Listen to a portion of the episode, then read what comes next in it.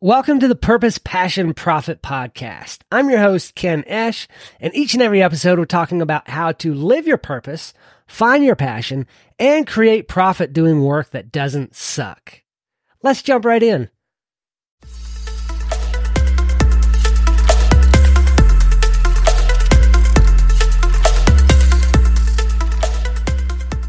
I just got to spend a couple of days with some of my Amish relatives again, and I always love spending time with them, getting to know them a little better, and just being around them. They're so much fun and so full of life. But I'm always amazed that even though they live what we would call a simple lifestyle, mostly because they do without a lot of the modern conveniences of the day,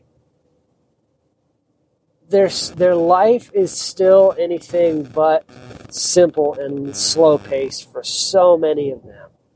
Modern life has kind of caught up with them in that they don't all live an agriculture based lifestyle. Yes, there's a few farmers still there. Yes, a few of them make their living, make their life on their home, on their farm. So many of them, though, work in a factory, be that an RV factory or a. Uh, I, th- I think some of them even work manufacturing parts for chicken houses.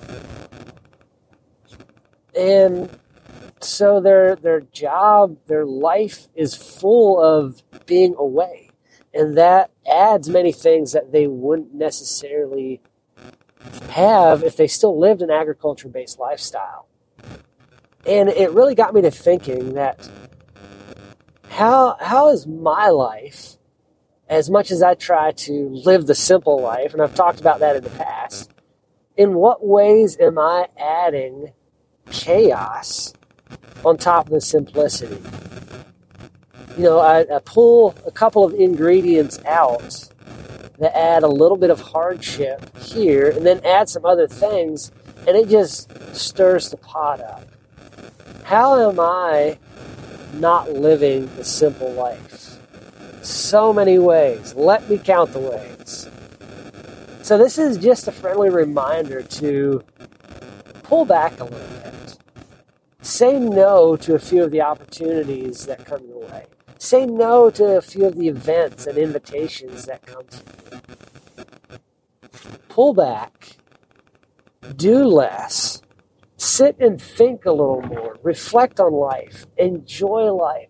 Take time to enjoy life. Don't try to live the simple life, but also on the same time, on the other hand, living a chaotic life.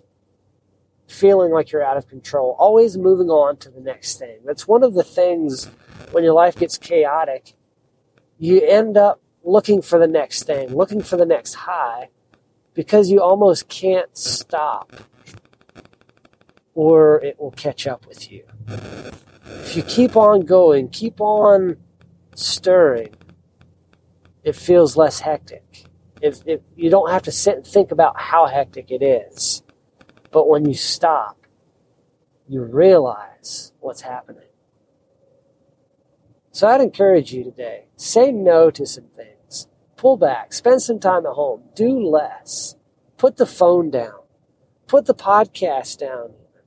You know, right after you get done with this one and finish catching up on other episodes of Finding the Next Level, put the phone down, rest, relax, connect with somebody one on one, connect with your family, with your spouse, with your kids, with your parents, with your siblings, with extended family, with your neighbors sit down, have a cold glass of iced tea with them, and just have some one on one connection.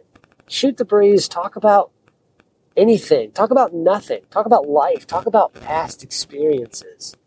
Just slow down a little bit. Life is so much more enjoyable when you can actually enjoy the experience instead of rushing through it waiting for the next thing to come before this thing is even done.